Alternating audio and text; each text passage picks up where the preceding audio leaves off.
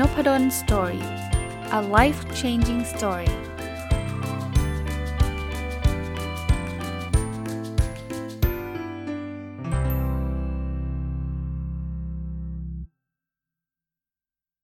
สวัสดีครับ ยินดีต้อนรับเข้าสู่นพดล Story Podcast นะครับ วันนี้ผมเอา short note อันหนึ่งที่ผมจำได้ว่าได้ฟัง Facebook Live นะครับ ของท่านอาจารย์อุมาพรนะก็ ขออนุญาต refer ถึงครับนะท่านอาจารย์อุมาพรคือศาสตราจารย์แพทย์หญิงอุมาพรตรังค่าสมบัติเนี่ยเป็นจิตแพทย์เด็กและวัยรุ่นนะแล้วก็มีเพจชื่อปั้นใหม่โดยอาจารย์หมออุมาพรนะ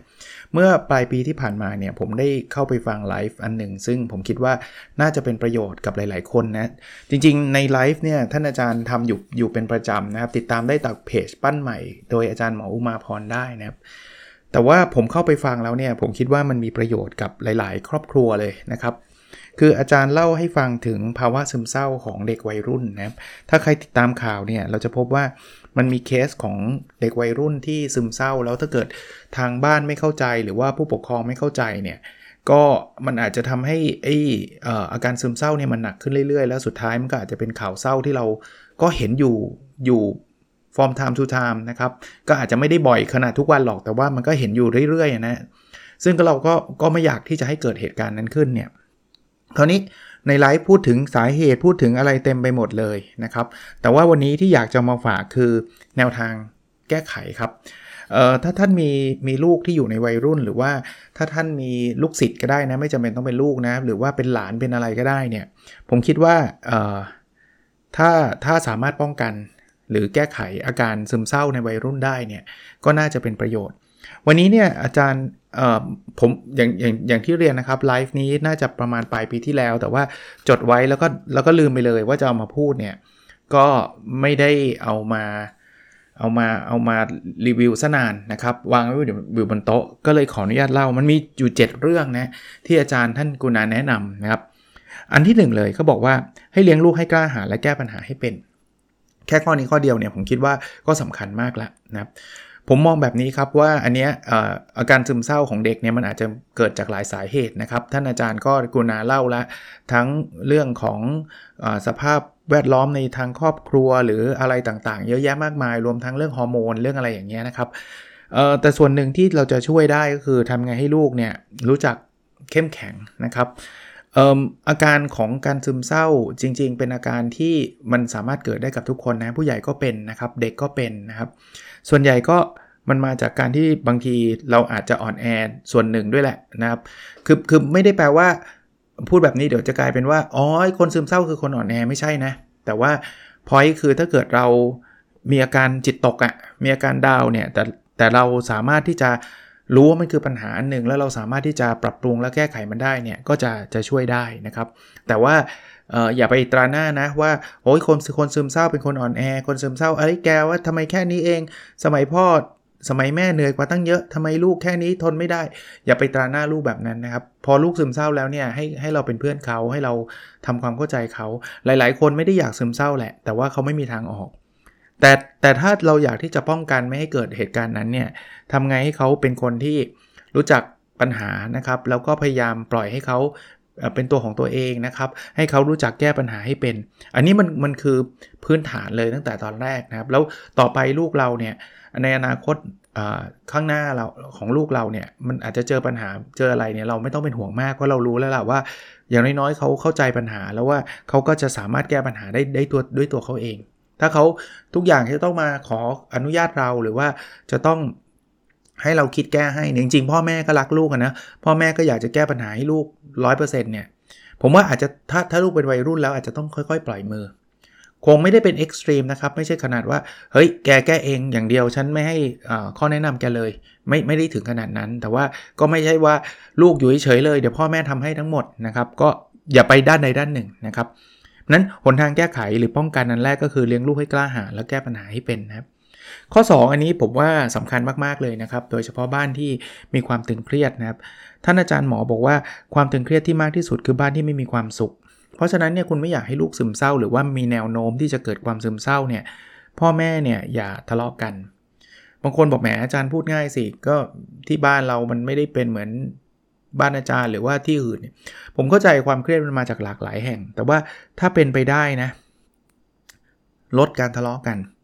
หรือบางคนบอกว่าไม่ทะเลาะหรอกฉันไม่คุยกันเลย ฉันเป็นสงครามเย็นนึกออกไหมสงครามเย็นนั่นคือแบบ แกช่วยไปบอกพ่อแกสิอย่างนี้อย่างงู้น ผมว่าลูกเครียดได้ง่ายเลยนะครับเอออีกเรื่องหนึ่งนะครับทั้งทั้งพ่อและแม่นะโดยเฉพาะคุณพ่อนะอาจารย์ก็พูดถึงบอกว่าอย่านอกใจคุณแม่โดยเฉพาะตอนลูกเป็นวัยรุ่นไอ้เคสนี้มีเยอะแยะเลยครับ ก็ ด้วยความเคารพนะ แต่ละบ้านก็คงไม่เหมือนกันแหละ แต่ว่าผมก็คิดว่าการนอกใจมันก็เป็นนำมาสู่ความสับสนวุ่นวายนำมาสู่ความเครียดได้ง่ายนะครับ คุณแม่ก็ต้องเสียใจแน่ๆถ้าเกิดคุณพ่อนอกใจ แล้วก็มันก็เป็นเรื่องทะเลาะเบาแหวงนะครับ แล้วลูกก็เศร้านะ เพราะว่าแต่ก่อนพ่อแม่ก็ดูเหมือนกับจะรักกันเด็กทุกคนนะครับ อยากอยู่ในบ้านที่พ่อแม่รักกันแล้วก็รักเขานะครับ เพราะฉะนั้นก็ข้อ 2 ก็ต้องพยายามลดความตึงเครียดตรงนี้ลง ถ้าเกิดเราสามารถลดลงได้เนี่ย ผมคิดว่าทำให้บ้านมีความสุขได้เนี่ยก็โอกาสที่ลูกจะซึมเศร้าไม่ใช่ว่าจะไม่มีนะ แต่ว่ามันก็คงลดลงนะมันขาดแรงกระตุ้นสิ่งกระตุ้น อย่างที่ผมเรียนว่าซึมเศร้ามันมาจากหลายสาเหตุนะมาจากฮอร์โมนก็ใช่มาจากสิ่งแวดล้อมภายนอกก็ใช่มันอะไรที่มันมันมันปรับได้อย่างฮอร์โมนเราอาจจะปรับตัวเราเองนะหมายถึงตัวพ่อแม่จะไปปรับฮอร์โมนลูกอาจจะไม่ได้แต่ว่านั้นต้องปรึกษาแพทย์นะครับ แต่ว่าถ้าเกิดเราปรับเรื่องพฤติกรรมของเรานู่นนี่นั่นได้เนี่ยความตึงเครียดตรงนี้ลดลดน้อยลงเนี่ยผมคิดว่าโอกาสที่ลูกจะซึมเศร้า ก็ถึงแม้จะมีก็จะลดลงนะครับ อันที่ 3 เรื่องการนอนครับ คุณหมอท่านอาจารย์หมออุมาพรบอกว่าให้นอนให้พอนะถ้าเป็นไปได้นอนทักสี่ทุ่มหรือไม่เกิน5้าทุ่มแล้วก็อยากให้นอนได้สัก 6-7 ชั่วโมง ผมว่าเรื่องการนอนก็เป็นเรื่องอีกเรื่องหนึ่งที่สำคัญ เด็กวัยรุ่นเนี่ย ผมไม่รู้บ้านอื่นเป็นหรือเปล่านะ แต่ว่าเท่าที่ผมเห็นเนี่ยก็โดยธรรมชาติก็มักจะนอนดึกกันนะครับเอ่อถ้าสมมุติว่าคือคือคืออันนี้อันนี้ผมแทรกความเห็นส่วนตัวผมนะครับ ผมว่าอย่าไปตึงเกินไปหรืออย่าหย่อนเกินไป คือหย่อนเกินไปก็คือลูกไม่ต้องนอนเลยก็ได้อะไรอย่างเงี้ยอันนั้นก็หย่อนไปนะถ้าตึงเกินไปคือแบอกว่าถ้าสีทุ่มไม่นอนฉันจะตีเลย ฉันจะยึดมือถือเลยอะไรเงี้ยส่วนส่วนตัวผมนะ ขีดเส้นใต้ส่วนตัวคือความเห็นผมคือ ผมว่ามันก็ตึงไป คืออาจจะมียืดหยุ่นได้บ้าง แต่ว่าพยายามให้นอนให้ให้ได้ครบสัก 6-7 ชั่วโมงนะครับเป็นหลักนะครับ แล้วก็ยิ่งนอนเยอะเนี่ยผมคิดว่าการปรับสารเคมีในสมอง ผมไม่ได้เป็นผู้เชี่ยวชาญด้านนี้นะครับ แต่ว่าคิดว่าการนอนส่งผลอยู่แล้ว เอาไม่ต้องไม่ต้องเป็นเด็กวัยรุ่นหรอกเอาแค่ตัวเราอะเรานอนไม่พอเรายังหงุดหงิดเลยยังเซ็งเลยแล้วเมื่อตื่นมาแล้วมันง่วงนะ แล้ววันนั้นมันจะเละเทะทั้งวันเลย อันนี้ผมเล่าชีวิตส่วนตัวให้ผมให้ฟังนะ ถ้าวันไหนนอนไม่พอเนี่ยผมเป็นแพ้อากาศเลยนะครับ จามทั้งวันเลยนะครับ เป็นอารมณ์แบบนั้นเลย แล้ววันนั้นจะเละเทะเลย คือแรงไม่มีงานขี้เกียจทำอะไรเงี้ยเต็มไม่หมดเลยนะครับ เพราะฉะนั้นเนี่ยนอนครับ แล้วเด็กวัยรุ่นเนี่ยเขามีเรื่องโกรทฮอร์โมนด้วยนะ ถ้าเกิดเรานอนแล้วมันก็จะทำให้เขาร่างกายแข็งแรงสมบูรณ์มากยิ่งขึ้นนะครับ อันที่ 4 อันนี้ผมว่าทั้งทั้งคุณพ่อและคุณแม่แล้วก็คุณลูกด้วย คืออย่าทำงานให้เหนื่อยจนเกินไป อะผมพูดถึงเด็กก่อน ผมว่าเดี๋ยวนี้เนี่ยเด็กเนี่ยมีความเครียดสะสมมาจากการเรียน แล้วก็ไม่ใช่จากการเรียนอย่างเดียวนะ มาจาก expectation หรือว่าความคาดหวังของคุณพ่อคุณแม่เยอะมาก เพราะฉะนั้นเนี่ยบางคนเนี่ยผมเห็นแล้วผมสงสารแทนเลย คือตื่นมาตั้งแต่ตีห้า แล้วก็แบบต้องเตรียมตัวไปโรงเรียนถ้าเป็นแต่ก่อนนะ ตอนนี้ยังออนไลน์กันอยู่ใช่ไหม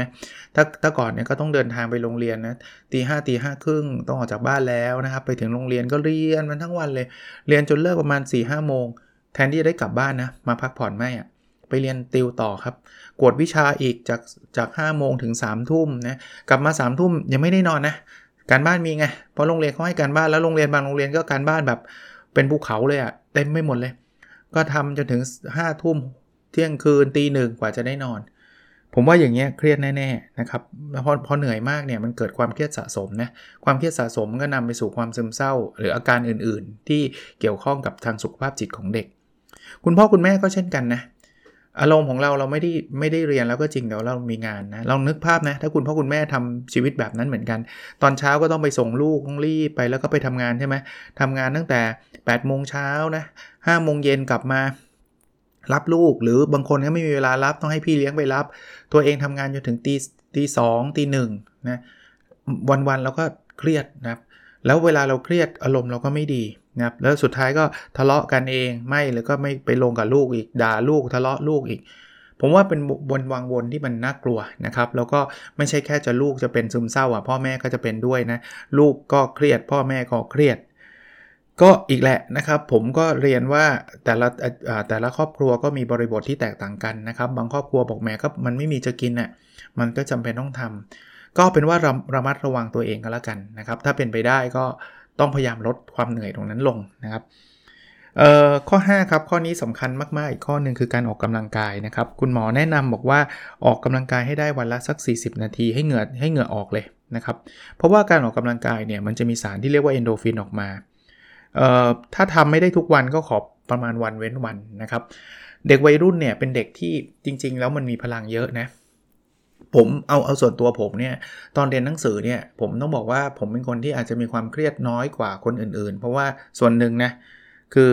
คือเมื่อกี้เราพูดถึงปัจจัยตั้งแต่ข้อ 1 ถึงข้อข้อ 5 มาเนี่ยเกือบจะเรียกว่าผมค่อนข้างที่จะโชคดีอยู่กับครอบครัวที่ที่ไม่ค่อยมีประเด็นใด ๆ เลยนะตั้งแต่ข้อแรกที่คุณพ่อคุณแม่ก็ไม่ได้มาบังคับอะไรมากมาย ก็สอนให้เราแก้ปัญหาด้วยตัวเองระดับหนึ่งข้อ 2 ก็บ้านผมก็มีความสุขนะ คุณพ่อคุณแม่ก็ไม่ได้ทะเลาะกันนะครับ ก็อยู่ด้วยกันแบบดีนะครับ ข้อ 3 นอนให้พอเนี่ยตอนเด็กๆ ผมก็ผมคิดผมจำไม่ได้แน่นอนแล้วล่ะ แต่ว่าผมคิดว่าผมนอนไม่ดึกหรอกไม่ถึงเที่ยงคืนแน่นอนนะครับผมนอนแบบสี่ทุ่มดึกสุดมั้งนี่นี่ตอนวัยรุ่นนะข้อ4เนี่ยผมผมไม่ได้ติวเยอะแยะเลยครับ ผมอ่านหนังสือเองด้วยซ้ำนะ ตอนก่อนจะสอบเข้ามหาวิทยาลัยเนี่ย เคยไปติวอยู่ที่ 2 ที่เอง แล้วก็เป็นวันเสาร์อาทิตย์ธรรมดานะครับ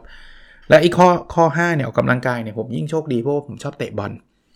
แล้วจริงๆ ไม่ใช่วันละ 40 นาทีหรอกตอนนั้นไปโรงเรียนนะห้าวันก็เตะมัน 5 วันเลยวันละเป็นชั่วโมงเลยครับเหงื่อออกเหงื่อเต็มที่เลย ผมว่าตรงนี้ช่วยได้เยอะ แต่ถ้าเกิดใครที่เป็นใช้ชีวิตแบบเมื่อกี้ที่เล่าให้ฟังฮะคือเรียนทั้งวันแล้วก็ไปติวต่อแล้วก็อยู่บนโต๊ะอย่างเดียวเลยนั่งอยู่กับตำราอย่างเดียวเนี่ยผมผมว่าน่าเป็นห่วง ให้โอกาสให้เวลากับเด็กๆ ในการออกกำลังกายบ้างนะครับ พยายามทำให้เขา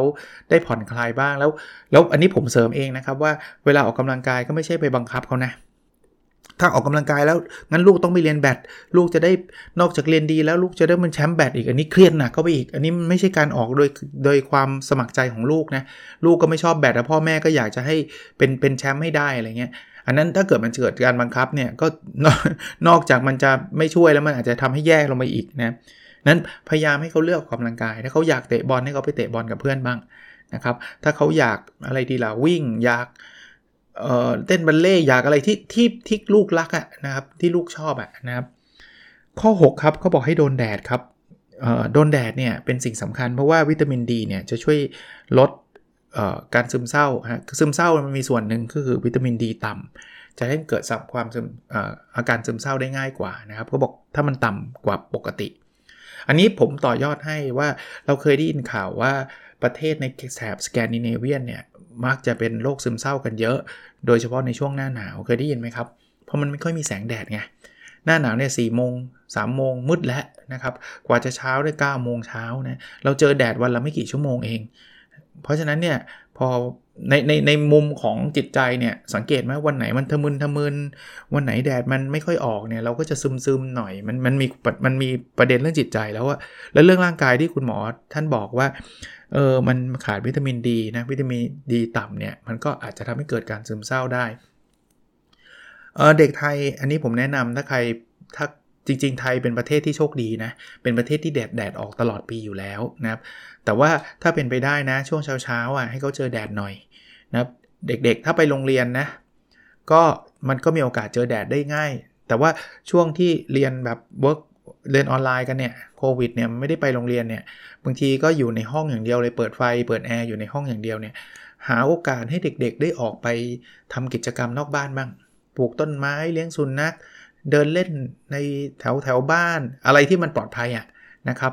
แล้วออกกำลังกายก็แทนที่จะออกเฉพาะในร่มนะไปออกกลางแจ้งบ้างนะครับเตะบงเตะบอลอะไรบ้างถ้าถ้ามีโอกาสนะครับไอ้เรื่องนี้จะจะช่วยทำให้เราได้วิตามินดีมากขึ้นนะช่วงเช้าๆ หรือไม่ก็ช่วงเย็นๆ ก็ได้นะครับ คือไม่ไม่ไม่ได้ถึงขนาดที่ว่าต้องไปตากแดดตอนเที่ยงอะไรเงี้ยซึ่งผมก็เข้าใจว่าตอนเที่ยงแดดมันก็ไม่ได้มีวิตามินดีอะไรเยอะแยะนะมันไม่ได้เป็นแดดอ่อนๆมากกว่าในช่วงเช้า เอ่ออันที่ 7 ครับ ซึ่งเป็นข้อสุดท้ายที่ผมจดโน้ตมาคือให้รู้จักทำงานอดิเรกทำในสิ่งที่เขามีความสุข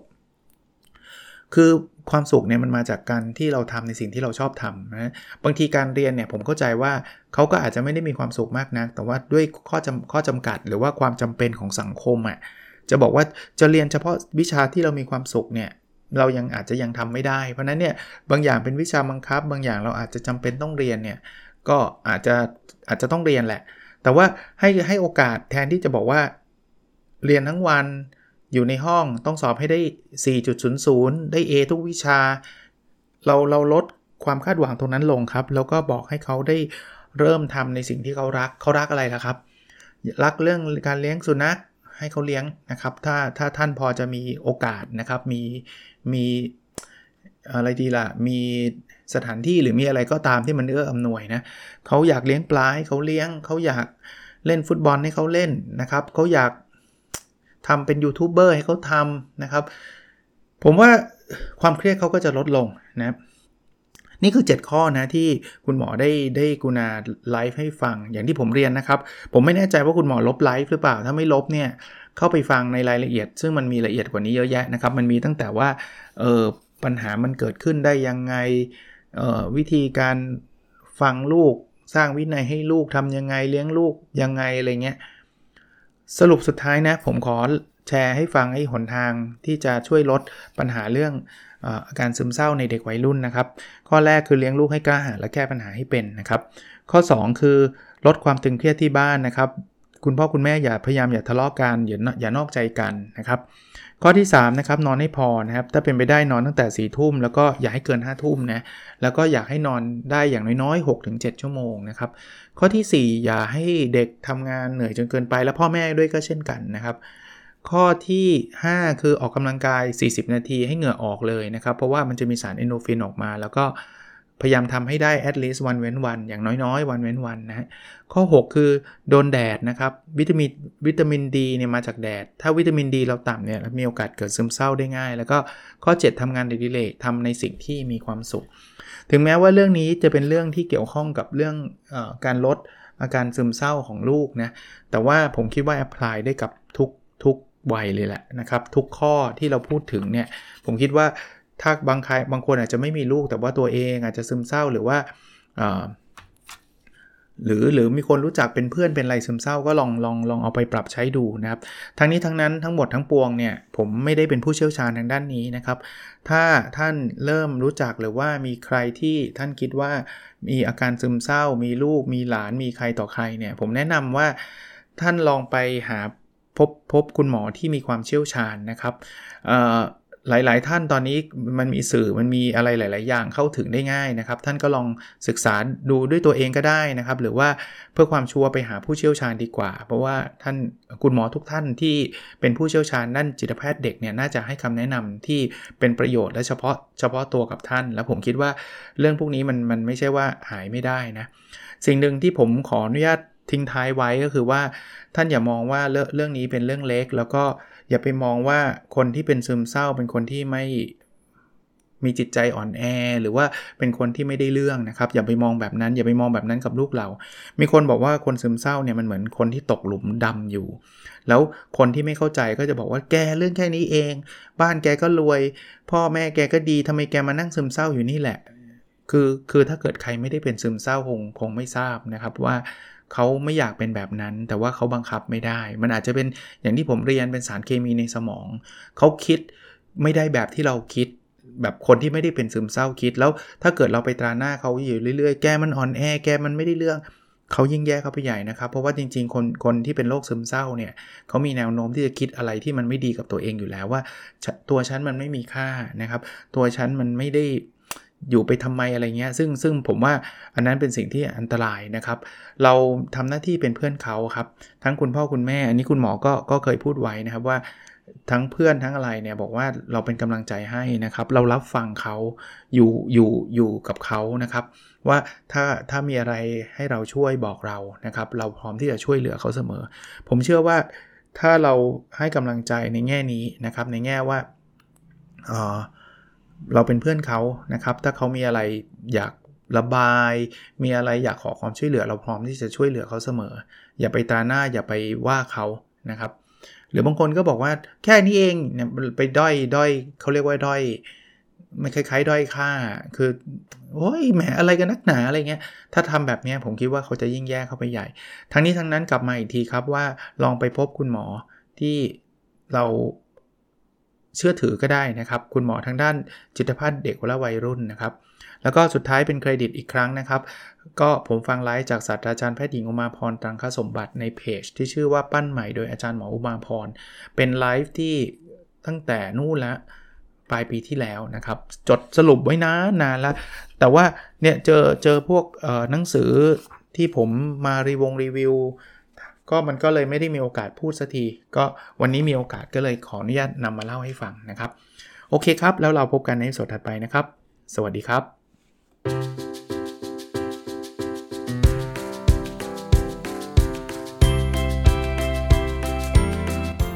n o p a d o n Story a life changing story